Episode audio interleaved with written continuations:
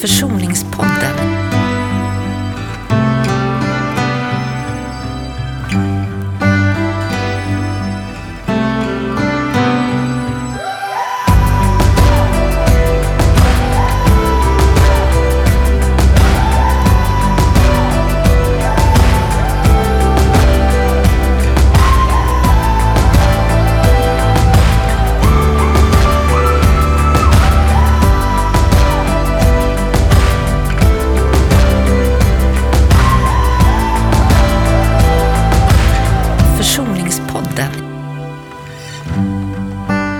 Välkomna till Försoningspodden. Idag så har jag bjudit tillbaka en gäst som har varit här förut, och det är du, Lisa Jortek. Jajamensan. Du var här för ett tag sedan och pratade med mig om, minns du vad det handlade om, det avsnittet? Då pratade vi om försoning. Ja. Vi pratade framförallt om de svåra känslor som kan finnas eh, i det.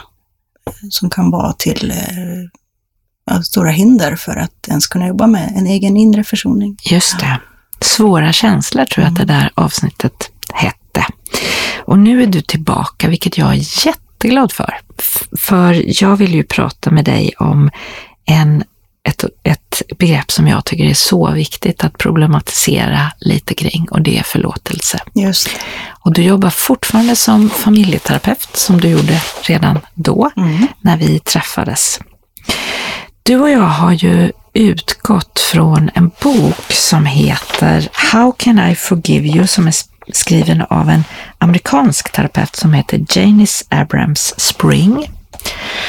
Och vi har läst den och vi har funderat över den på olika sätt. Mm.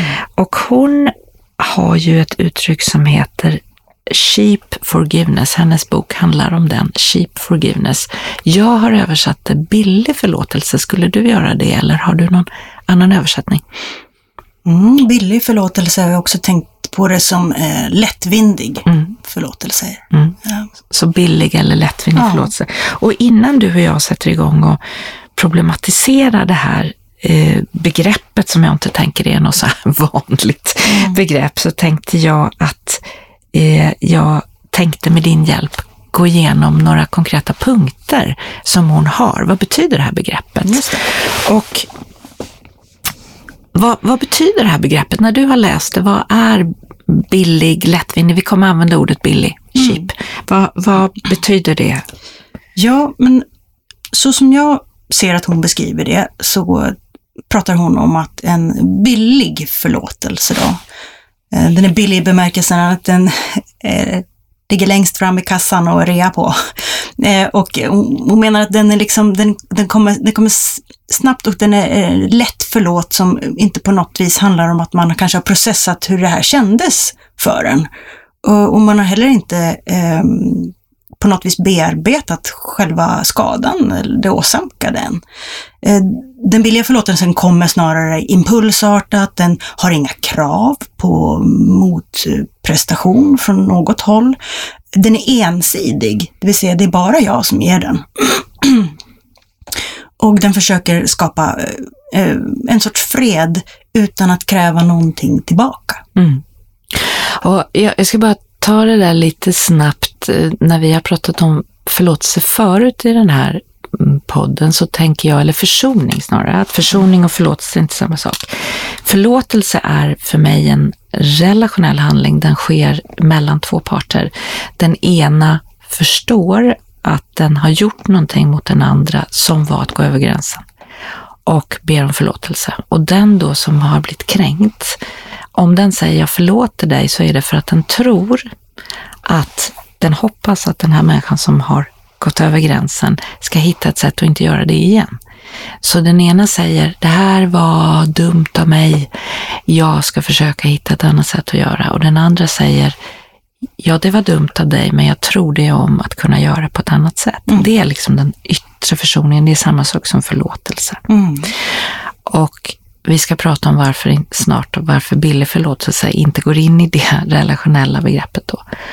Och den Om inte det där är möjligt, så tänker ju jag att man kan ha en inre försoning som inte handlar om förlåtelse av den andra, utan Det handlar om att jag tar in det som har hänt mig, eh, sörjer det, förstår att det väldigt ofta inte har någonting med mig att göra att jag drabbades av det här och kommer till ro med, eller vad man ska säga. Det handlar inte om att jag accepterar vad som har gjorts mot mig, men jag låter inte det fylla hela mitt liv. Eh, det är liksom de här två begreppen, och det billig förlåtelse handlar om, det är ju att det är en slags, den sker i relation men på bekostnad av den som ger förlåtelse. Just det, så på så vis, som min kollega Joel säger, så är den billiga förlåtelsen inte alls billig, utan den är väldigt dyr för den som ger förlåtelsen. Just det. Och innan vi djupar i det här, Lisa, så har ju hon några punkter i boken för hur vet jag att jag förlåter billigt. Och då så har, säger hon så här: om jag tvångsmässigt försöker att reparera relationen oavsett mina känslor, då är det ett tecken på eh, billig förlåtelse. Mm. Alltså, nej, nej, det, det är helt okej, det är helt okej, det, det, det är ingen fara, liksom. Och det där är min omedelbara respons så fort den andra gör mig illa. Mm. Om jag slår på mig själv när någon beter sig illa, det var säkert jag som, ja men jag, jag var ju dum, eller jag sa ju det här. Det är ju inte så konstigt att, det, att hon blev galen eller att han lappade till mig, eller att, alltså hade jag inte varit så här jobbig så hade det här inte skett. Mm. Då slår jag på mig själv. Om jag urskuldar den som gör mig illa, ja men jag vet ju hur hon är när, liksom, hon har haft det jobbigt, eller han har haft en sån jobbig barndom. Alltså du, man urskuldar, man hittar liksom. Att jag helt enkelt förnekar att det gör ont. Då riskerar jag att göra billig förlåt. Jag är hårdare än så. Nej, jag bryr mig inte om det här. Nej, alltså, herregud, man får väl tåla lite skit. Och sen säger hon också, eh, är Om jag, om jag märker att jag gör det här för att få kontroll, alltså vi tystar ner eller vi, da, da, da, eller vi tar bort för att det inte ska eskalera, då, då, då säger hon att då, då ska man nog fundera på om man gör en billig förlåtelse. Och så avslutar de här punkterna med att säga: är jag en person som förlåter allt och alla jämt utan att tänka efter, för då förlåter jag egentligen ingenting och ingen. För det är bara en automatisk respons. Mm. Det där är hennes punkter. Mm. Är det något du tänker innan vi går vidare om dem? Jag tänker att en viktig aspekt för dig som lyssnar på det här blir ju helt enkelt att man utifrån hennes tes kan se det som så att är man för benägen till de här billiga förlåtelserna som täcker över, så kommer det också kosta i genuiteten och närheten i relationen. Eh, det blir mindre kontakt parterna emellan, eftersom man faktiskt inte delar hur man känner och hur man mår. Och det blir ökad risk för stagnation eller eskalering i, en, i, i relationen, eh, eftersom den billiga förlåtelsen omöjliggör eh, jobbandet på relationen. Då krävs öppnandet, det här av varje person. Det här händer i mig. Så här känner jag när du gör det. Eh, så den billiga förlåtelsen eh, är en kortsiktig lappning, men står verkligen i vägen för en mer genuin, nära relation med ökad förståelse. Och, och priset du betalar är ju också att du eh, slutar att guida dig själv därför att du är tvungen att ta bort vissa känslor. Alltså jag känner smärta och jag känner ilska, men det får inte plats. Och varje gång, jag tänker ju så här att känslor är, de bara kommer till oss, de bara eh, är i vår kropp. Det är ingenting vi viljemässigt styr, utan de kommer dit. Och om vi i den här paletten av känslor väljer att vi tar bort vissa känslor, så kommer vi har väldigt mycket mindre chans att guida oss själva. Eh, så. Just det. Vi förfrämligas inför oss själva mm. i det. Och därför är den billiga förlåtelsen väldigt dyr egentligen. För att den kostar mycket för mig själv i mitt inre. Mm. Hon, hon pratar på ett ställe om, vilket jag tycker är ett starkt citat, att när jag förlåter för billigt så minskar mitt människovärde eller min självrespekt. Men den som får min förlåtelse söker sitt människovärde och sin självrespekt. Alltså hans eller hennes, alltså den som har gjort mig illa, försöker återställa sin självrespekt genom att den får förlåt. Men om jag då förlåter för billigt så minskar min självrespekt. Mm. Och där tänker jag, när du säger det så blir ju också den billiga förlåtelsen Eh, lite av det bevismaterial som i så fall, i det här fallet som du beskriver, när någon har lappat till någon, pekar mm. på makten som utspelas i relationen. Mm. Eh, när någon då känner sig nödgad att eh, använda den billiga förlåtelsen, eh, ja, i det här fallet så, så spelar en maktobalans eh, eller maktdominans jättestor roll, tänker jag. Mm. För då blir också den billiga förlåtelsen på ett vis ett sätt att överleva eller klara sig ur en knepig situation, så på så vis kan den användas som ett skydd för sig själv. Att Absolut. ta sig ur en våldsam situation, eh, eh, då kan den vara bra kortsiktigt, så jag förlåter dig och så kan man få komma därifrån, så. Men det är väl när den billiga förlåtelsen också hamnar inåt och, som du säger, gnager på den egna självvärdet. Och det vet vi med våld i nära relationer, att det, det egna självvärdet som, som gnags sönder. Och det är svårt att göra en distinktion mellan att säga jag gjorde en yttre billig förlåtelse men inuti är intakt. Det är mer komplicerat än så i, i, i våldsrelationer, men det som jag tänker hon syftar på med billig förlåtelse också i sådana lägen är att jag genom förlåtet eh, nollställer mina känslor inför det som hände. Eh, så, det var det klart. Det har sagts förlåt. Och det som skedde, den där örfilen eller eh, verbala kränkningen eller så, den får då suddas lite ut ur tidslinjen eller livsberättelsetråden. Eh, och där tänker jag att då är man någonting lite vanskligare på väg. För att jag tänker, genom hela vårt liv så håller vi på och liksom successivt skriver våran boken om vårt liv. Så, och den, den, det fanns det en tidslinje eller en livslinje, så är det vissa saker som skrivs ner och markeras. Större händelser eller saker och ting som successivt leder upp till andra ageranden och så. Och om vi hela tiden är där och suddar med vår billiga förlåtelse. Ja, men det var inte så farligt. Ja, men jag förlåter dig. Det gör inget att du kallade mig för en eh, dum subba eller något sånt där. Så, eh, alla de kränkningarna av självvärdet, de skulle behöva få finnas kvar på livslinjen, för till slut så kan de leda fram till eh, min reducerade självbild eller till varför jag plötsligt känner att jag är ganska värdelös. Eh, jag kanske inte förtjänar att ha det så bra. Vem är jag att tro att jag ska kunna ha en godare relation, ett bättre jobb eller något sånt. Men när jag tittar tillbaka lite på min livslinje så hittar jag ju inga markörer som berättar f- varför jag känner så här. Varför ser jag på mig själv på det här viset? Varför mår jag så här? Varför är jag kvar i den här relationen? Det finns inga bevis bakåt. Det finns ingenting som kan, kan, kan tala för mig att det är ju inte så konstigt att jag mår så här. Men om jag inte hade varit där med mitt billiga förlåtelsesudd och raderat ut de här sakerna, då hade jag kunnat kolla tillbaka lite i min inre känslomässiga erfarenhetsbank och sagt, det är inte så konstigt, för att det där hände och det lämnade ett litet ärr och där blev det ett skrapsår och där är det så. Nu har jag en ganska ärrad karta här som, som, som liksom ska navigera mig framåt. Så.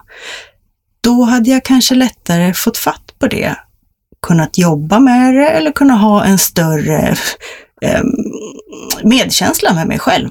Att livet har tuffsat till mig, för att livet tuffsar till oss. Eh, men vi behöver... Eh, erkänna det för oss själva, tänker jag. Och den billiga förlåtelsen sabbar det. Den vill glätta över det, tänker jag så.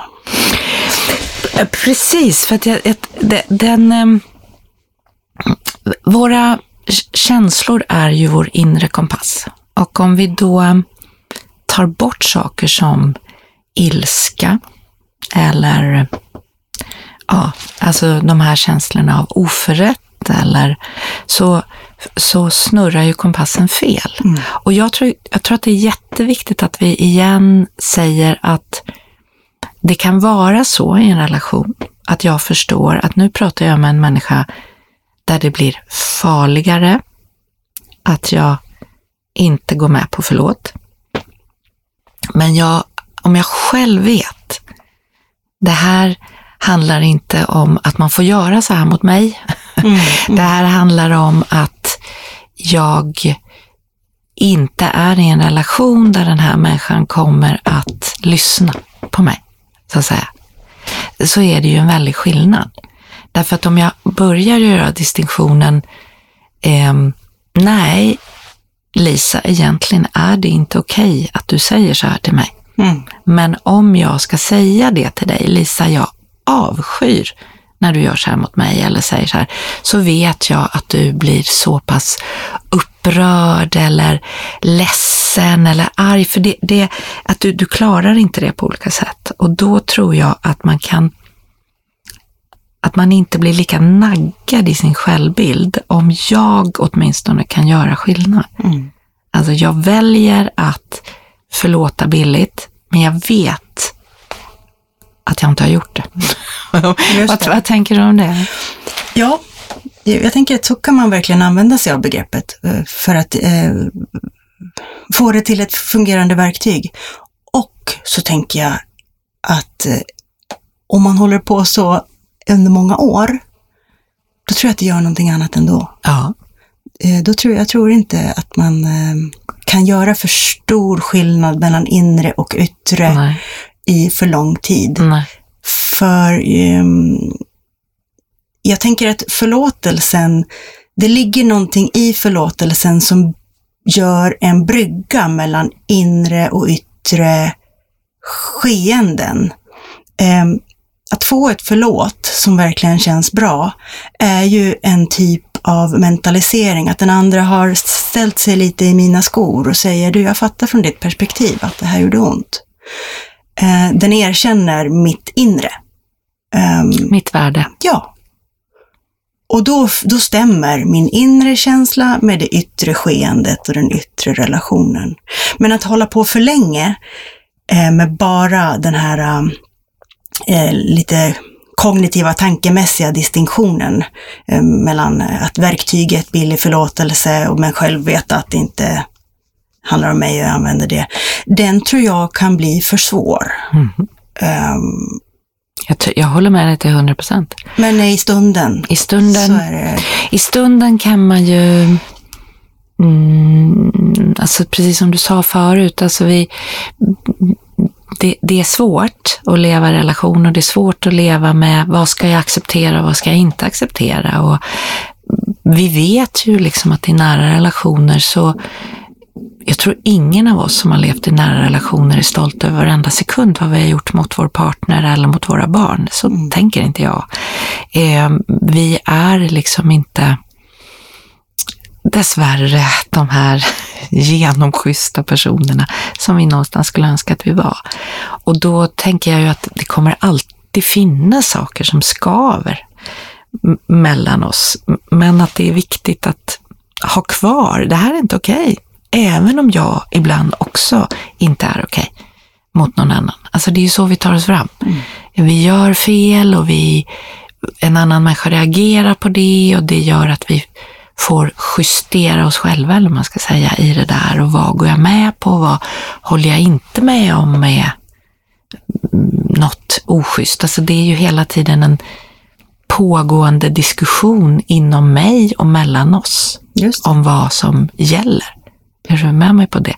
Verkligen. Och blir det för olikt? Alltså du tycker att, jag, att du har rätt att vara med mig eller göra mot mig på ett sätt som jag inte tycker, då behöver man ju fundera på om man ska stanna i den här relationen. Så. Mm. För att hon pratar om i den här boken om att man kan förlåta billigt av det här jag sa, av rädsla eller av att man tänker att den andra inte klarar. Alltså, om jag säger, nej men jag förlåter inte dig, så tänker jag att du bryter ihop. Mm. Men hon har också en intressant som jag undrar, hon säger att man kan också förlåta billigt för att man känner sig på så sätt som det är jag som är för mer. Alltså jag förlåter dig mm. för att du är en sån stackare att... Du, att, du förmår bättre. Du förmår inte bättre. Ja, just det. Och jag är en finare människa mm. än vad du är. Mm. Så att jag, jag, jag förlåter allt. Mm. Jag, jag tänker verkligen att ja, vi är små som människor och jag förlåter dig. Vad tänker du om den anledningen att förlåta billigt? Ja, jag tänker att förlåtelse är ju liksom en bricka i det här konstanta sociala reglerandet som vi håller på med för att kunna samexistera vi människor. Så det kan jag, den brickan kan användas i vilket syfte som helst i stort sett. Och man får väl egentligen se att förlåtelse innehåller ingen annan magi än det som vi fyller det med i förklaringar eller beteenden, inte i ordet i sig, för att det går ju faktiskt att använda det förtryckande också, som den här personen skulle kunna göra. Eh, eller att skaffa sig en sorts eh, pseudomakt. Så jag tänker ofta i, i, i våldsrelationer att eh, det kommer förlåt efter, eh, efter slagen eh, och eh, i, i den korta stunden så äger ju då den som har blivit slagen Eh, läget. Där, kan du förlåta mig för att jag slog till dig?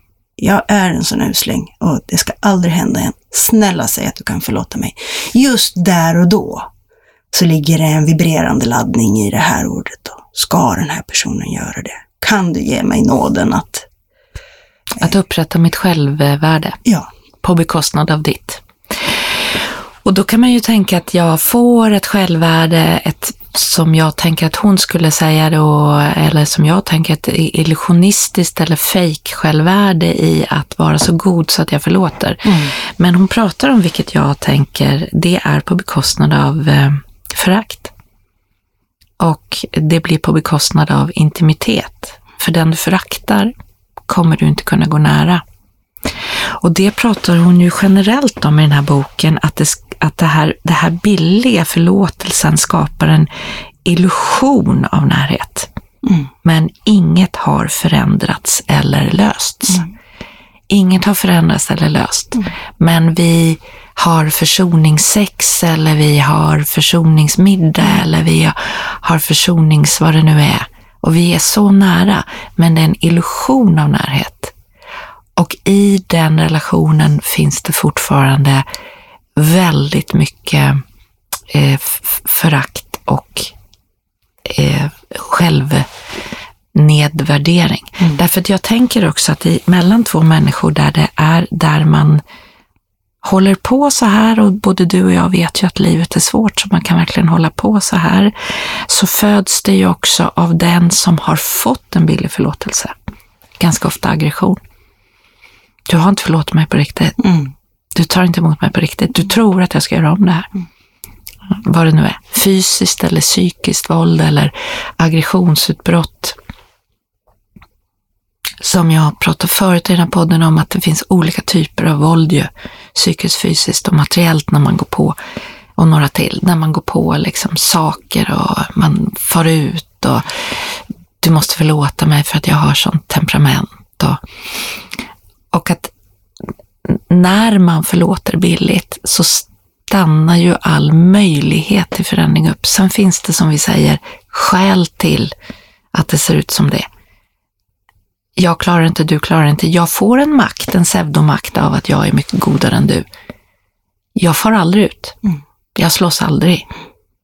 Jag eh, skulle aldrig göra på det där sättet. Och så smyger sig föraktet in och därmed självföraktet. För jag tänker, Lisa, som jag inte har formulerat förut, men tror du man kan förakta andra utan självförakt?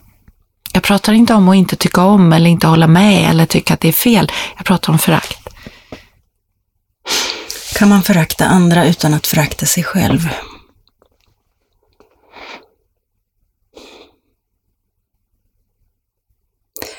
På ett... Um...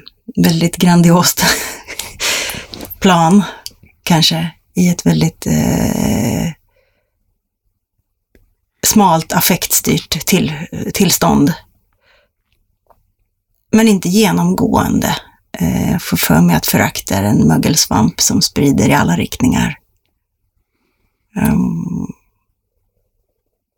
Man skulle ju kunna tänka, eftersom vi pratar om att känslor smittar, mm. så kan man ju också tänka att den känslan jag har för andra kan smitta av sig på mig, eller jag ska säga. Och lever jag i mycket förakt för andra människor, så tänker jag att det, det är svårt att inte det föraktet drabbar mig. Mm. Vem är jag som inte säger ifrån? För det är ju därför jag föraktar. Mm. Vem är jag som inte sätter gräns? Det är därför jag föraktar. Mm. Det som, det som slår mig när vi, när vi pratar om det här nu är att det är på något vis som att vi pratar om de här svåra mellanmänskliga situationerna som vi människor hamnar i när vi är undvikliga, när vi är i relation med varandra. Det skiter sig så. Vi agerar impulsivt och säger saker vi sedan ångrar eller behöver hantera. Och på det så finns idén om att begreppet förlåt ska placeras. Mm. Men egentligen så tänker jag att det är väldigt många av de här situationerna som det begreppet inte ens är relevant. Hur då? Säg. Jag tänker att det inte ens handlar om förlåtelse. Jag kan inte riktigt hitta varför det ordet ska behöva placeras in många gånger.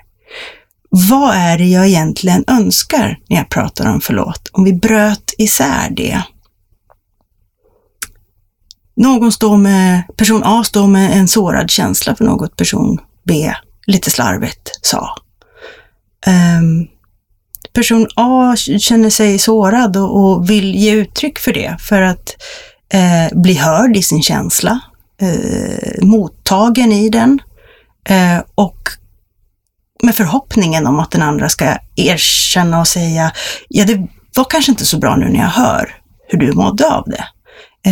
Det kan jag tänka mig att inte göra igen.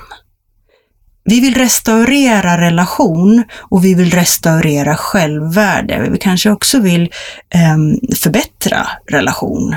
Göra den inom citations, citationstecken skickligare. Så att vi nästa gång någonting händer har börjat lära oss ett sätt att prata om oförrätter oss emellan. Kallar vi allt det här förlåt? Vad, vad, vad har du för andra ord vad du skulle vilja kalla det då? Att, vad? Att vi, vi, vi har en meningsfull dialog eller vi behöver först- för, för det har ju varit en sån tanke jag har haft eh, med det här att man håller på att lära barn förlåt mm. hela tiden. Mm. Säg förlåt, säg förlåt, säg förlåt. Säg förlåt till mig. Att, att jag tänker att det som är viktigt är ju att jag förstår vad som händer i mig och vad jag förstår händer i dig. Mm. Att man kan säga att det är en slags träning i mm. att det här hände mellan person A och person B, eller det här hände mig och det här hände dig. När jag så, så, så blev det så här för dig och när du sa så blev det så här för mig. Alltså, menar du kanske att jag bara tänker nu, mm. alltså det som för sig går inom någon slags ömsesidigt samspel mm. eh, där vi har trappat upp det ihop. Sen tänker jag ju att när vi trappar upp ihop så kan ju någon för att få slut på den här upptrappningen göra saker som jag tycker hamnar i kategorin som man behöver be om förlåtelse för. Ett ömsesidigt gräl, eller hur jag ska säga, behöver man ju inte alltid. Vi har hållit på båda två och vi förstår, vi, det, vi har mer nytta av att diskutera hur blev det så här och blev så här. Just det. Alltså vi, vi, i så fall så är vi båda två i det. Men sen kan ju någon slå till eller säga din jävla subba eller alltså kränka på ett sätt där man tänker det här går utanför. Det går utanför det som tillhör, vad ska man säga, att vi hamnar i knat med varandra. Är du med mig ja. på vad jag säger eller blir det knepigt? Nej, men det är därför jag, jag vill inte på något vis propagera för att vi ska sluta säga förlåt. Nej. Vi ska jobba kanske till och med mycket mer med förlåt och försoning så, och, och fylla och prata om vad vi menar med det. Ja. Så. Men när jag också säger i början att det går inflation i ordet ja. så, så tror jag att vi eh, tar lite för givet ett förlåt, att ett förlåt ska existera eh, vid eh, gräl eller oförrätter, eh, när det kanske stora jobbet kan handla om någonting helt annat. Eller så här, kanske behövs det... Vi pratar om olika typer av oförrätter, eller hur? Dels så pratar du om den här två människor liksom är i någon sorts mer jämlik, dynamiskt gräl. Så. Uh, och sen pratar vi om det när det faktiskt, man kan nästan hitta distinktionen mellan förövare och offer. Så. Um, Jag gör någonting oacceptabelt mot dig mm. som inte är... Som, som man inte ska behöva vara med om. Och det är ju så olika jobb, så radikalt olika jobb som de här två personerna har att göra efter det här övergreppet eller övertrampet som är av större kaliber. Den som har begått det, och det pratar ju hon om i boken också, att det är ju, det är ju den personen som behöver... Alltså förlåtelsens jobb är förövarens jobb, poängterar ju hon ganska mycket i den här boken. Så.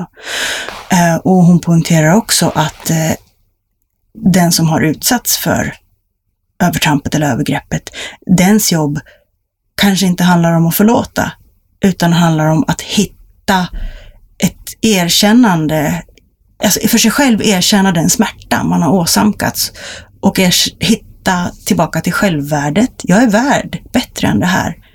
Jag, det, det var fel att trampa på mig på det viset. Eh, det får man inte göra. Jag har ett värde som är mer än det. Eh, och att hitta en väg att kunna le, fortsätta leva framåt med den här erfarenheten, med den här smärtan som kommer att variera över tid. Intensiv i början, blekna vissa gånger, blossa upp i andra lägen, men att ändå hitta en dynamisk takt framåt. Och därför blir förlåtelse ett så stort begrepp som på något vis klumpar ihop det hela. Och, och hon pratar mycket om i den här boken om att den mesta litteraturen som har funnits kring förlåtelse, mesta diskussionen har handlat om just det här, eh, det gör dig gott att förlåta förövaren. Det finns en oändlig massa program om eh, mödrar som träffar sina barns eh, mördare och, och liksom förlåter, hittar förlåtelsen i det och så. Och, och, och, och, och så kan vi väl säga, Lisa, att eh, om det är så att det är mitt sätt att försonas, alltså Jag, jag tycker att det är, om, om jag tycker att det är ett bra sätt att gå vidare. Jag släpper det där så länge jag inte har förlåtit i den meningen jag menar med förlåt. Så är jag inte fri. Så är det ju ingenting som vare sig du eller jag har någonting emot. Det, det jag tror jag. Eller? men men det, jag pra, det jag pratar om är ju liksom den här, vad ska man säga, tolkningen av livet som har blivit någon slags dominant, att du är inte fri förrän du förlåter. Och jag köper inte det. Det finns fler sätt att se på det här. Det finns fler sanningar. Det kan vara oerhört farligt. Men tycker du inte att det är farligt? Om du som lyssnar känner så här, vadå? Liksom, jag har förlåtit min pappa eller min mamma. Eh, jag är jättenöjd med det. Nej, men bra. Vi vänder oss ju till dig som tycker, jag kan inte, jag vet inte hur jag ska göra, mitt självvärde försvinner. Mm. Är jag, är jag snål, är jag barnslig, har jag inte jobbat tillräckligt med mig själv? Jo, det kan vara så att när man sätter ner sin fot och säger, jag ser ingenting i dig, om vi nu pratar om föräldrar, men det kan ju vara min partner eller vad. Jag ser ingenting i dig där du är beredd att gå mig till mötes och förstå vad det du har gjort har åsamkats mig. Även om jag också har gjort saker. För det säger ju väldigt många människor som har svårt att fundera på vad de gör mot människor. Ja, men du då? Mm. Du har väl du då? Mm. Du är väl precis likadan själv. Alltså om du inte hade varit så jobbig så hade jag ju aldrig... Ja, eller också tar, tar du ansvar för vad du gör mot andra människor och lyssna på när det är fel. Mm. Det, det har inte för, öv, för, för evigt satt dig i att du också kan bli illa gjord. Mm. För ibland är det som om vi har någon slags pottar av illagjordhet och det eh, berättigar oss till att vi får ge oss på andra människor. Eller hur? Mm. Alltså jag, men jag är så här illagjord och det är ingenting mot vad jag har gjort dig. Det vet jag att vi pratade om du och jag förra gången också. Så att säga, jag har en sån här svår barndom. Det är liksom, det jag gör mot dig är en fis i vinden mot vad jag själv utsattes för. Men, eller det här eviga som jag tycker att jag hör människor säga liksom så här, ja ah, men jag är sån. Mm. Jag far ut, jag är sån. Mm. Eller jag, jag, har säger så, som det är. jag säger bara som det är, eller jag har sånt här temperament, eller du vet att om du retar mig på det här sättet, då får du skylla dig själv. Eller inte. Mm. Därför att om det här vad, vad som är för mycket för en annan människa, måste ju den människan få säga. Mm. Och sen börjar diskussionen. Tycker jag det är rimligt att du tycker att man inte får göra så här mot dig? Det kan vi ju ha en diskussion om. Men ska jag ha en relation med just dig så måste jag ju lyssna på vad du tycker är att gå över gränsen med just dig. Och då är frågan hur pass hotfullt man upplever att den andra önskar en förändring av beteende. Och vilket jag tycker det landas hos många, en förändring av identitet. Hur då menar du? Du behöver förändra dig som person. Just det. Att man tolkar, jag vill inte att du pratar till mig på det viset. Tolkar det som att du får inte vara som du är. Just. Men egentligen säger man bara, var som du är, men uttryck dig inte på det viset. Alltså, Just det. Formulera det annorlunda. Men det slår mot jaget. Mm. Det slår mot eh, identiteten, eh, mot ens jag, fundamentala jag-känsla kanske. Mm. Och då blir det hotat. Mm. Och då väcks agget. Mm. När det egentligen ju handlar om, det där tycker jag om, och det borde man göra distinktionen, det är inte så att du inte får bli arg och frustrerad just nu. Mm. Men när du blir arg och frustrerad så får du inte slå mig, eller du får inte kalla mig vissa saker, eller du får inte göra det du gör. Det uttrycket för dina känslor är ju eh, för mig oacceptabelt. Mm. Så att det, det igen att skilja på känslor är aldrig fel. Det är uttryck för känslor som är fel. Och när vi tar oss rätten att tycka att andra människor får bara tåla vårt uttryck för frustrerade känslor, då blir det ju knepigt. Men jag skulle också vilja prata lite med dig om vad som kan hända om man i det här blir oförsonlig. Liksom. För då har man ju inte kommit fram till den inre försoningen. Alltså det... Det finns ett uttryck i, i boken Greven av Monte Cristo som är så här, ta inte hatet ifrån mig, det är allt jag har. Så vad händer om man bär sina sår som en, hur ska jag säga, en evig,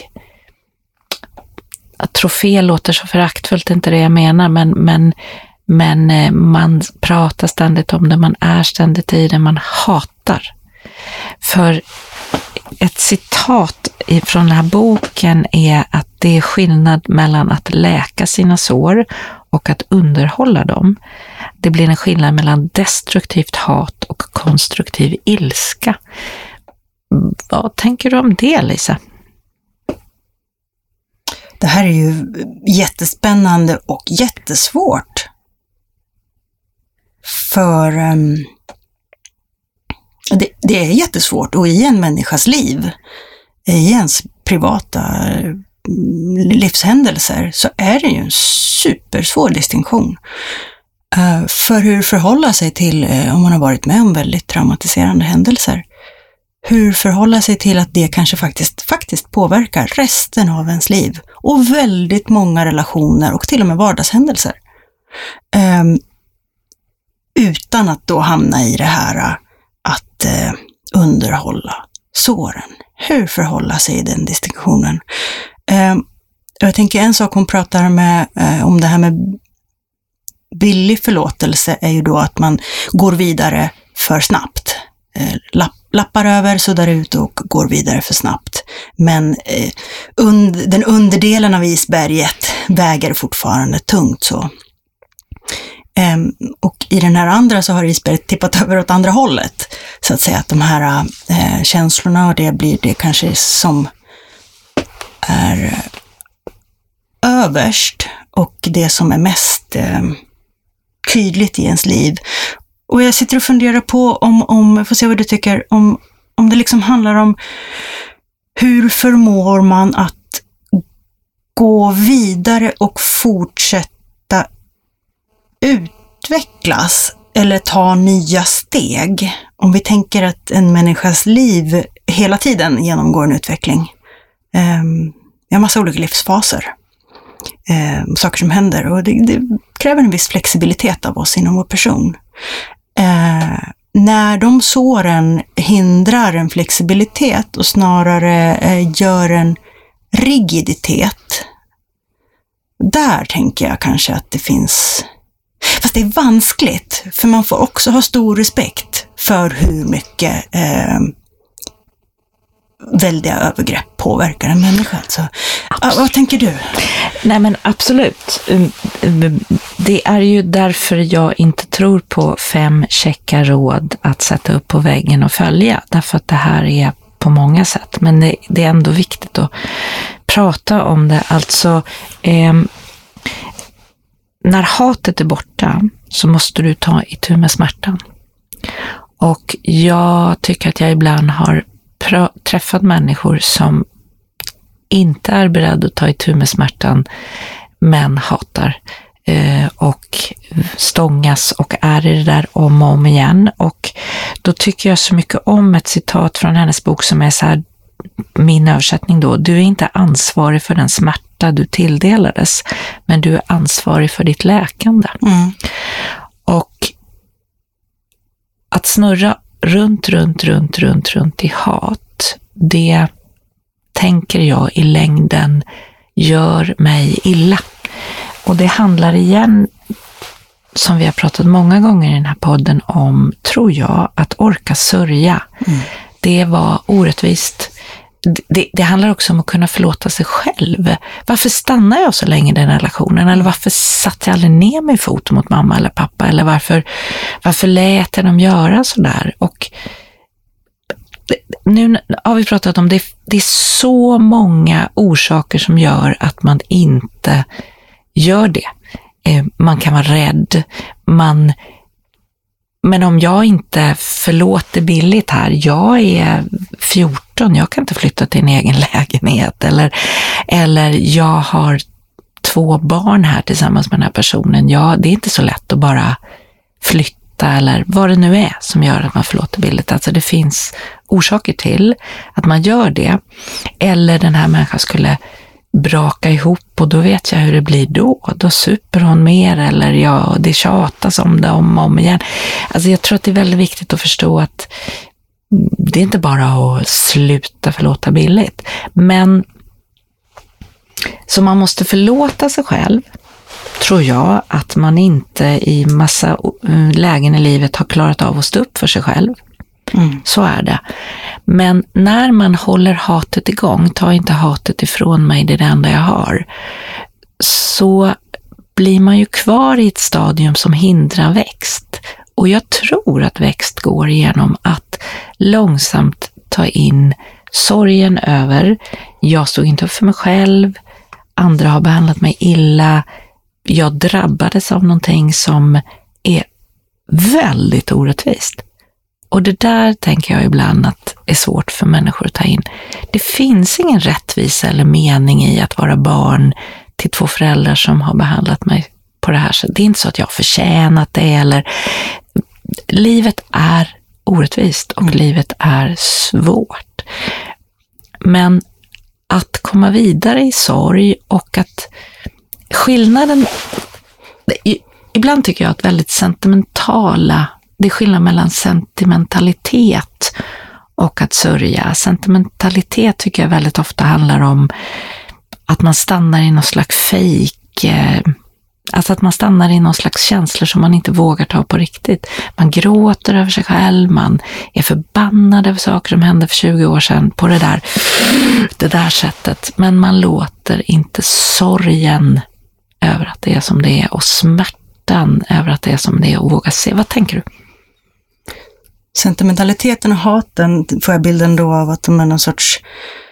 skulle behöva vara en sorts kortare eh, faser eller toppreaktioner mm. när vi sen skulle behöva gå ner i registren till, till, till andra känslor, andra reaktioner som, som, som sorg eller liksom begrundan. Och, och, eh, men jag sitter också och tänker på att för att kunna göra det, för att vi ska kanske i så fall kunna jobba och inte fastna i hatet eller eh, ältandet eller så, så tänker jag att vi behöver göra skillnad på vilken plats vi befinner oss på. Och jag tänker att vi behöver vara på en trygg plats för att kunna jobba ner oss i känslorna till en sorg till exempel. Det, det, det kan inte riktigt pågå ett pågående hot. Jag kan inte, jag, jag får för mig att jag kan inte fortsätta vara i relationen som hela tiden pockar på det billiga förlåtandet för att undvika eh, våld eller kränkningar. Eh, för det är inte en trygg plats. Den trygga platsen borgar, eller liksom frammanar de här snabba eh, känslorna, eh, snabba reaktionerna. Men för att vi ska nå in till det som kanske är läkande, lite mer långsamma processer, så behövs tryggheten. Eh, så behövs också lugnet och långsamheten. Vi har snabba känslor och vi har långsamma känslor, tänker jag. Sorgen kan vara långsammare, lugnare, um, lågmäldare. Um, och där tänker jag med den trygga platsen, den behöver vara fri från hot. Um, det är inte alls dumt att känna hat när man blir hotad. Det är jätteadekvat, kan hjälpa en väldigt mycket. Men det blir så, såren själv att kanske leva i hatet. Det tar väldigt mycket energi. Vi behöver troligtvis med den trygga platsen en, en, en, en form av trygghet, tänker jag, för att nå de här känslorna. Är, är, en del av den tryggheten är en annan person. En person som kan äh, möta oss i det vi har varit med om. Äh, det blir en trygghetsfigur äh, äh, i det här som kan spegla oss i det. Och där kanske vi kan våga gå ner från hat till att börja förstå och till att börja nosa på begrepp som, som förlåtelse, om det, är det, om det är det vi är ute efter ens. Men eh, där tänker jag att vi behöver den tryggheten och, och väldigt ofta en annan person. Det kan vara en terapeut, det kan vara en trygg partner, det kan vara en vän, det kan vara många olika människor, men som på något vis hjälper oss att tuna in till vad som finns mer än den där högsta toppnoten i känsloregistret. Um, bort från det svartvita till det här mångfacetterade, komplicerade, differentierade, som innebär på något vis att vi har en multitude av känslor samtidigt. Vi hatar den som har gjort oss oförrätten, men det jävliga är att vi också tycker om den. Vi har en, en, en lojalitet, en koppling, den är rolig, den är fin. Vi har varit, eller också ibland är, förälskade i den. Det är ju det komplexa. Um, att sätta sig i en position som ett hat, det är, det är den ensidiga kampläget, det är rustningen på. Och för att gå vidare tänker jag då att vi behöver börja montera ner och våga ta bort de här skydden. Jag, jag tänker mm, att jag håller med dig jättemycket, och att jag tror att vi behöver bli fri från hat, och den kan gå via yttre försoning eller via inre försoning. Och för att klara och sörja så tror jag också att vi behöver bli vittne till vad vi var med om. Mm. För när du är sentimental eller hatar, det är ju, det är ju liksom mm, mer, vad ska man säga, de, det, det är ju väldigt, det är ju känslor som tar, det är väldigt starka uttryck i de där känslorna. Alltså att du behöver hitta ett sätt, tror jag, att säga, det här var jag med om, den här människan jag litade på eller var tvungen att lita på eller var beroende av gjorde mig illa på det här sättet, och det får de här konsekvenserna. Att våga vara i den sorgen, det är det som befriar oss, tror jag. Jag var inte där för att jag förtjänade. Nej, jag kunde inte alltid försvara mig. Det är som det är. Och igen den där meningen, vad ska fylla mitt liv? Det jag inte kan förändra eller det jag kan förändra. Och det handlar inte om, det är bara förlåt att gå vidare, eller det är bara bababa, eller det är bara att stryka ett streck över det som har varit. Så är det ju inte. Men att aldrig komma vidare från hatet och sentimentaliteten och offerskap. För offer är ju den människa som inte kan göra val. Och att så småningom välja att upprätta mig själv i mig själv. Kanske till och med förlåta mig själv för att jag inte kunde stå upp och värna mina gränser. För det här är jättesvårt för jättemånga människor. Jag kunde inte stå upp och värna mig själv mm. och mina gränser. Mm. Och det beror ju ofta på jättemånga saker, det här vi har pratat om. Då blir det värre, då knäcker den andra människan ihop, då förändrar jag min identitet av att vara god och stå över sådana här känslor. Alltså, eh, det var inte så lätt att vara jag i den här situationen. Det var inte så konstigt att jag inte kunde försvara mig själv. Det är väldigt sorgligt. Mm. Och jag tänker att väldigt många människor som är i den där hatet och sentimentaliteten har svårt med självmedkänsla. Mm. Mm. Jag tänker du med det? Om det. Mm.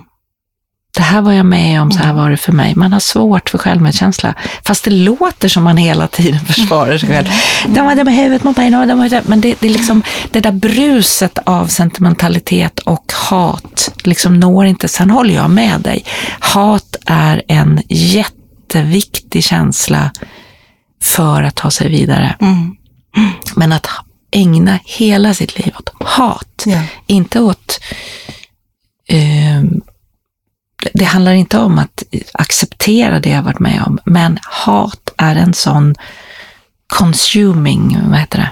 Alltså, mm, förtärande, förtärande känsla. Det tar väldigt mycket. Vad tänker du, Lisa? Jo, jag tänker också det. Och hat som då i så fall är eh, konsekvensen eller resultatet av eh, oförrätten jag varit med om. Eh, tänker jag gör då att det här temat, eller oförrätten, bara i ny form fortsätter leva i mitt liv. Mm.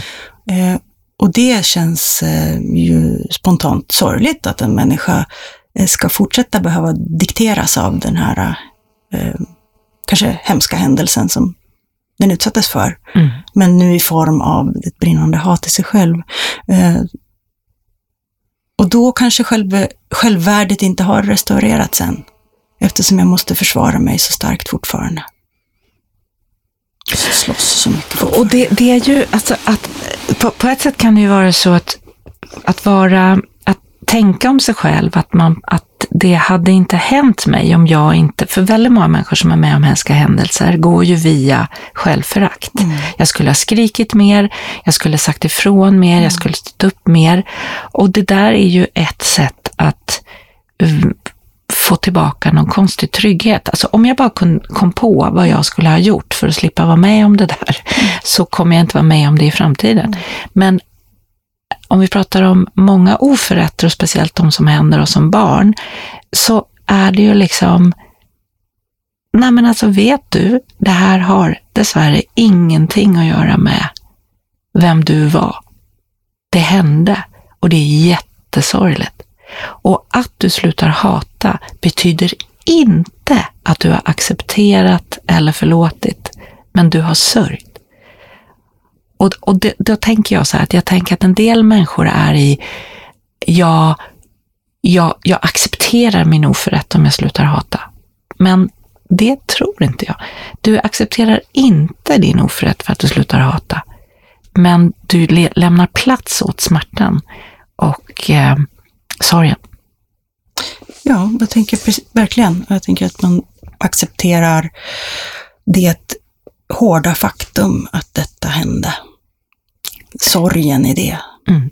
Och när du, när du säger eh, också kring barn där, så, så någonting jag har funderat mycket på är hur billig förlåtelse kan gestalta sig mellan barn och föräldrar.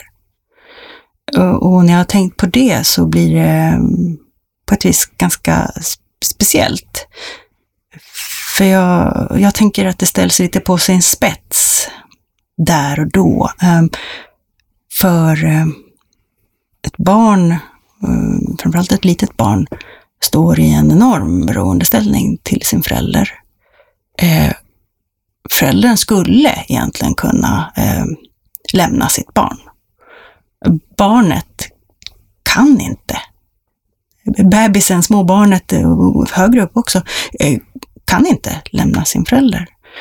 Um, och det är ju en ojämlikhet um, som inte finns i många vuxenrelationer. Även om vi har anknytningsbehov uh, där också, så är de inte av samma livsavgörande grad.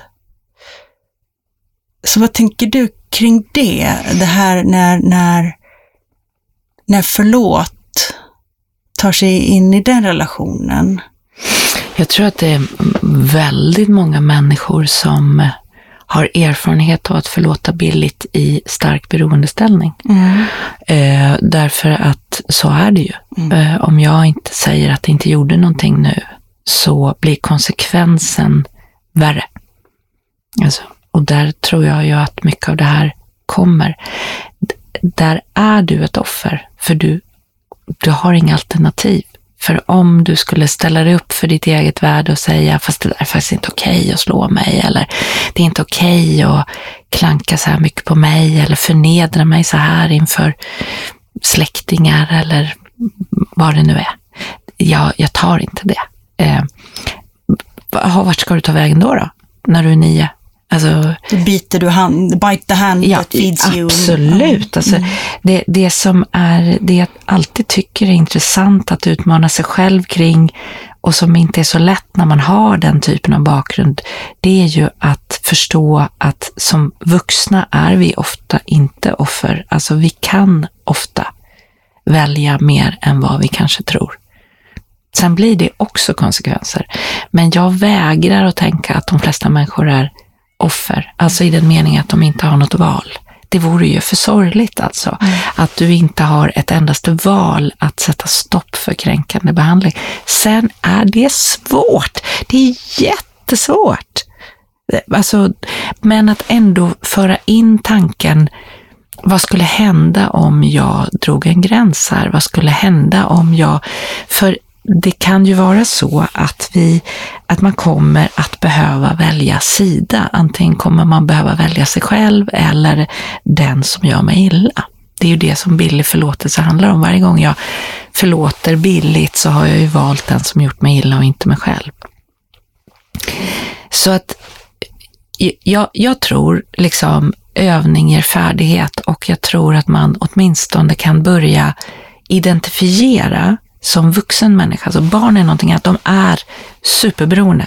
Jag skulle aldrig säga till ett barn, hörru du, du ska inte förlåta billigt. Amen. Mm. Eller hur? Mm. Alltså det ingår i själva, förlåt, förlåt, förlåt mamma. Ja, och de be, de ber också att barn som lever i destruktiva relationer är ju också den som ofta säger förlåt fast det är förälder. Så det är inte bara det att mamma säger förlåt och då säger jag förlåt till dig, utan det är också att jag tar på mig skulden för någonting som egentligen du har gjort. Förlåt, förlåt, förlåt för att jag inte var tyst så du var tvungen att slå mig. Förlåt, förlåt, förlåt för att jag inte har... Det där tror jag många barn känner igen. Det är ju bara en variant av billig förlåtelse, men man gör sig själv till den som är förövaren eller den som har gjort fel. Liksom, därför att man har en förälder som aldrig tar på sig den, just den delen. För att få ha kvar relationen. För att få ha kvar relationen. För att den ska fungera, ja. För att man ska fortsätta få ja. omsorg eh, och allt det som man behöver. Mm. Till och med så basala saker som mat och husrum. Mm. Alltså man... Så, så där, kan, där, där kan man överhuvudtaget inte problematisera billig förlåtelse. Det som man kan problematisera är ju att om jag är en person som är uppvuxen på det här sättet. Jag vågar inte för du klarar inte det mamma eller pappa. Eller du blir våldsam då. Eh, eller det händer någonting annat hemskt. Hur kan jag ge mig rätten att tänka... jag kanske kan välja som vuxen. Alltså. Jag kanske kan lära mig att känna igen att nej, men det där är inte ett okej sätt att prata med mig. Eller nej, jag tycker nog inte att du får föra fram så här. Fast jag också kan göra saker. Alltså, nej, det här hör inte till en, mm, vad ska man säga, normal, respektfull relation. Eh, liksom, om man nu, det där vad som är normalt har vi ju olika bilder om, men väldigt många par som bråkar till exempel lappar ju inte till varann därför att man tänker, där går en gräns. Mm. Så att de, de flesta av oss har en gräns mm. i oss. Alltså de flesta par slänger inte liksom saker på varandra när de grälar. Eller de flesta par kallar inte varandra fruktansvärt, fruktansvärt hemska saker. Det är ju liksom ändå att vi, jag tror att vår kropp känner igen när det skrids över. Håller du med mig om det? Mm. Och jag tänker nu är vi egentligen kanske inne lite på den här frågan varför, hur kommer det sig att man kan hemfalla till att göra billiga förlåtelser? Det är kanske är det som, som du just beskrev då också. Med den här bakgrunden av att ha tagit den här förlåtelsepositionen både för eget och för andras beteenden eller övergrepp i sin barndom. Så sen när jag befinner mig som vuxen i en vuxen nära kärleksrelation till exempel. Hur ska jag då kunna plötsligt börja ta det utrymmet? Och hur ska jag då hitta vad som är min roll kontra den andres roll? När jag hela tiden haft som strategi av att ta den snabba, billiga förlåtelsen. Um, jag var tvungen att göra det. Jag var tvungen att göra det som barn. Hur, hur lär man sig som vuxen att börja göra distinktionen mellan sitt eget ansvar, sin egen position och den andres? För nu är den andre också en vuxen och vi, vi förväntas i alla fall vara på någon sorts jämlik plan, till skillnad från när jag var barn och den vuxne var i en helt annan eh, hierarkisk position vad gäller behov, ansvar, makt. Det är ju såklart tiotusen kronors frågan mm. detta, men, men jag tror att det vi Det, det första är ju att det vi inte ser som ett bekymmer kommer vi inte göra någonting åt. För det behöver inte förändras. Så att åtminstone börja att identifiera eh, det här, det här är jag egentligen inte bekväm med att du gör med mig eller kallar mig eller är mot mig. Det är första. Att jag börjar och identifiera min eh, egen um, reaktion. Där säger du någonting intressant, tänker jag. För då handlar det om att faktiskt lyssna till smärtan. Mm. Och faktiskt inte spola över den. Mm. Utan att lyssna till det lilla ajet mm. i maggropen som mm. säger, det där sved. Nu, nu hukar jag mig. Jag åkte axlarna upp och blicken ner. Och att notera smärtan. Och det är fortfarande så, tänker jag, som jag som jobbar som parterapeut väldigt ofta försöker prata med par om. Det handlar inte om att inte känna det man känner. Det handlar om att göra det inom en ram som blir så respektfull som möjlig. Och när vi lever nära varandra så kommer vi inte alltid att vara respektfulla, men så respektfull som möjligt. Så att det går att gå vidare om en vecka eller två veckor. Vi, kom, vi, kan, liksom, vi kan förlåta varandra, alltså på riktigt. Vi kan förlåta varandra, vi kan tänka det, det, det här är inte ett sår som gör ont och som jag måste gömma, utan vi kan gå vidare från det här. Det måste ju alla par hålla på med. Så. Och att skilja på, jag säger inte att du inte får vara arg, jag säger att du får inte vara arg med det här uttrycket. Just det. Och det är viktigt. Och eftersom vi tänker en vuxenrelation, nu kommer vi in på en parrelation, mm. pratar vi om att den som faktiskt upplever, det där var någon kränkning, så signalen mm. slår i magen. Den, den kan då uppmärksamma den här och den kan försöka hitta sätt hur den kan sakteliga kommunicera ut det här med sin partner. Vad kan den andra partnern, om man lever med en person som man märker, min partner verkar vara benägen till att göra väldigt billiga förlåtelser. Hur kan man hjälpa sin partner i det läget? Alltså jag tänker ju att man kan prata om det. Därför att det som kommer hända, det är ju också så att när någon förlåter billigt, nu pratar vi igen om vuxenrelation, mm. så tar du ett steg ifrån mig.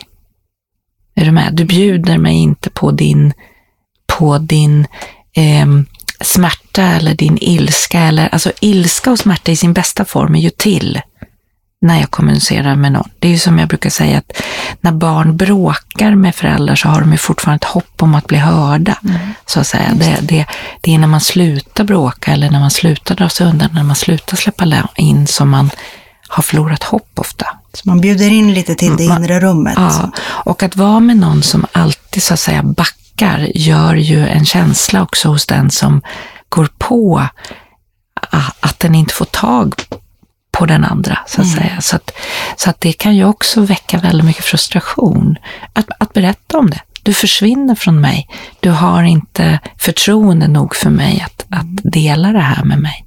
Därför att jag tror också att det är otroligt farligt om man inom en parrelation blir manifesta offer och förövare.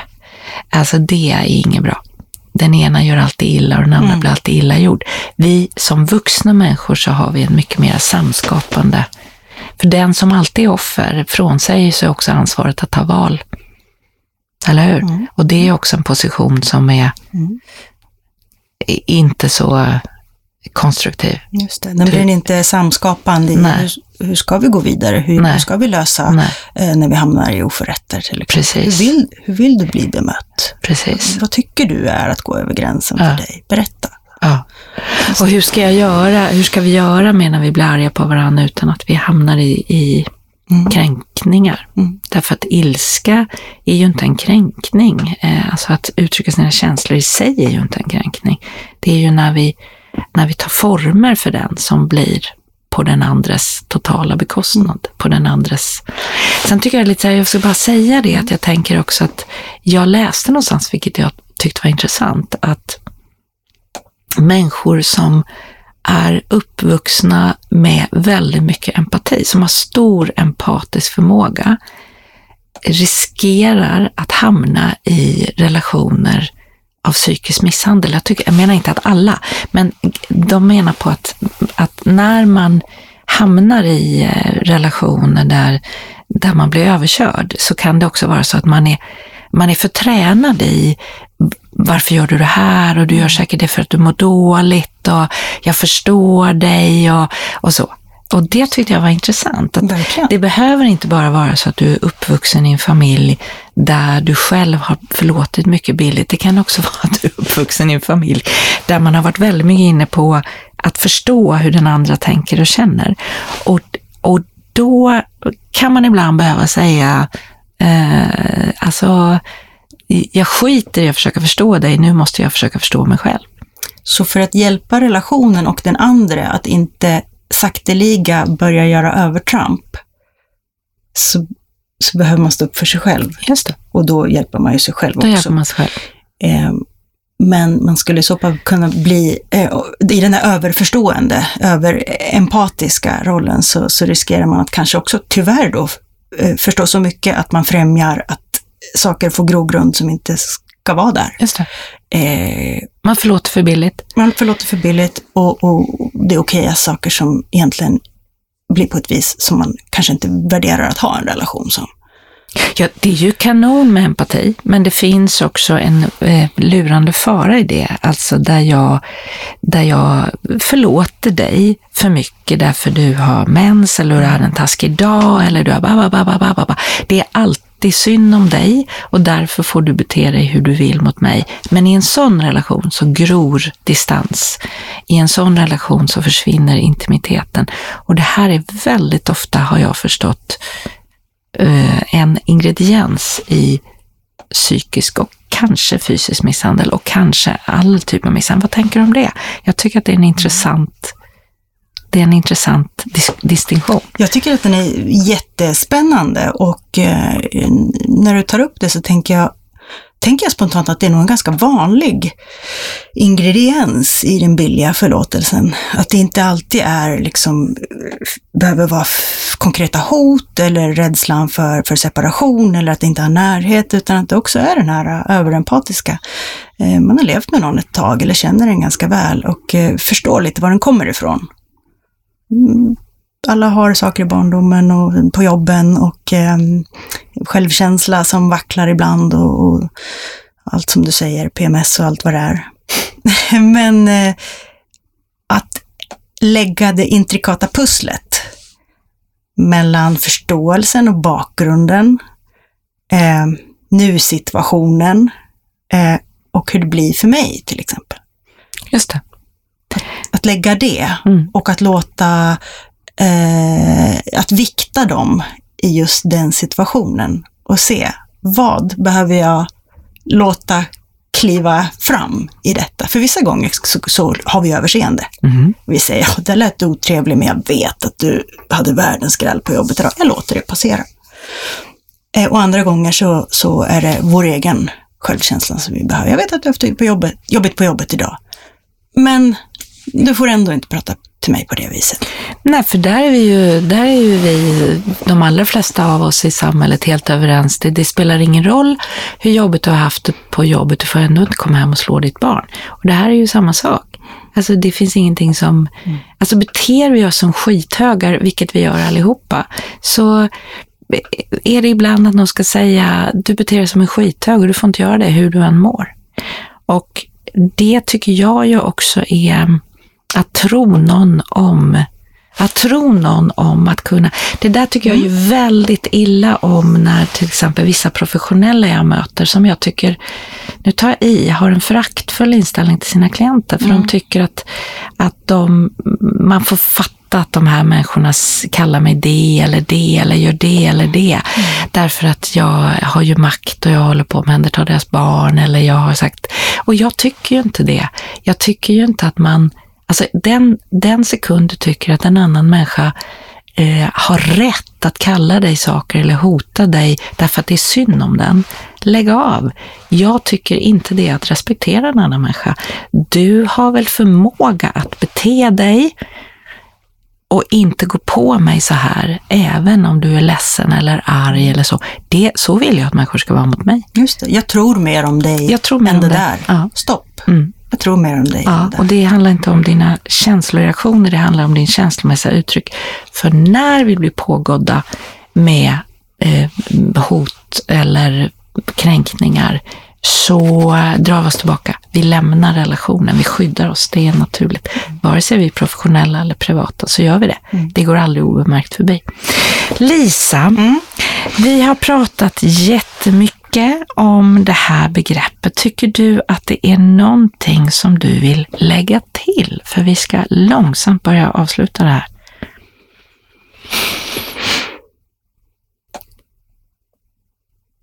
Nej, jag tycker att det är... Vi har belyst bra de många olika aspekterna av det hela, och liksom eh, både makt, hur makt kan påverka. Eh, vi kan vara benägna till ett, en snabb förlåtelse. En snabb förlåtelse kan vara ett skydd, men också kan vara eh, en effekt av ett livslångt eh, förlåttagande som vi behöver bryta med. För oss själva, men också för att kunna vara eh, aktiva parter i samskapandet av en mer fungerande relation. Alltså att ifrågasätta sitt snabba förlåtande. Sitt billiga förlåtande. För man kan ja. ju förlåta snabbt och på riktigt. Eller sant, hur? Sant. Eller hur? Alltså jag känner i dig att, ja, ja. att du menar verkligen ja. det här. Och jag, och jag tror det om att du kommer att göra om det, och det var tillfälligt. Mm. Alltså. Så att billigt, tänker jag. Billigt, alltså, absolut, billigt. Absolut. Eller, eller vad kallade du det? Lättvindigt. Ja, verkligen. Och vi har också pratat om, tänker jag, den viktiga distinktionen i... beroendeförhållandet mellan, mellan vuxen och barn, att där blir en helt annan sak. Och den tänker jag är viktig. Att man inte lyssnar på ett program om förlåtelse och ser den dynamiken som mellan ett vuxenparförhållande direkt applicerbar på, på barn och föräldrar. För det är någonting helt mm. eh, annat. Mm, barn har inget val. Nej. de har inget val att vara i relation eller inte, så de, de måste vara i relation. Och vi vuxna har en möjlighet att påverka vår relation, och den eh, kan vi ta.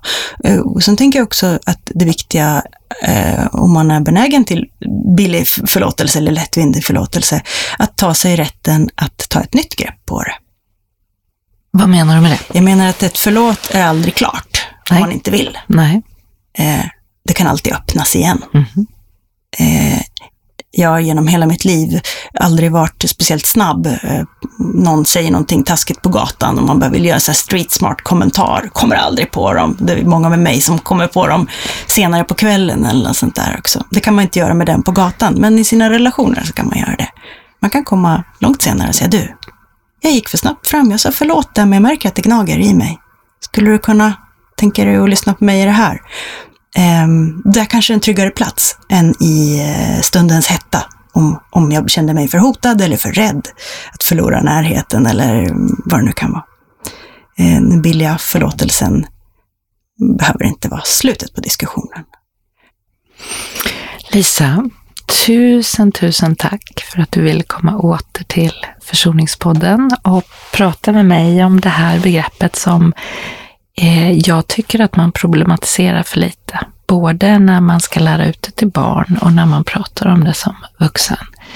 Så det här ordspråket, lär dig livets svåra gåta, älska, glömma och förlåta, så tänker jag att jag skulle vilja modifiera det och säga, jag tycker verkligen du ska glömma.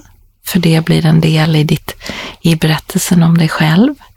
Och jag tycker inte att du måste förlåta saker som inte ska förlåtas. Men älska är bra om man gör. Du har lyssnat på Försoningspodden. Minns att ordet försoning betyder att lägga ner en strid.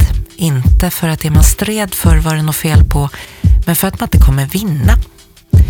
Producent för den här podden är Erik Settevall, och om du har några frågor eller funderingar så välkommen att mejla dem till försoningspodden at gmail dot com.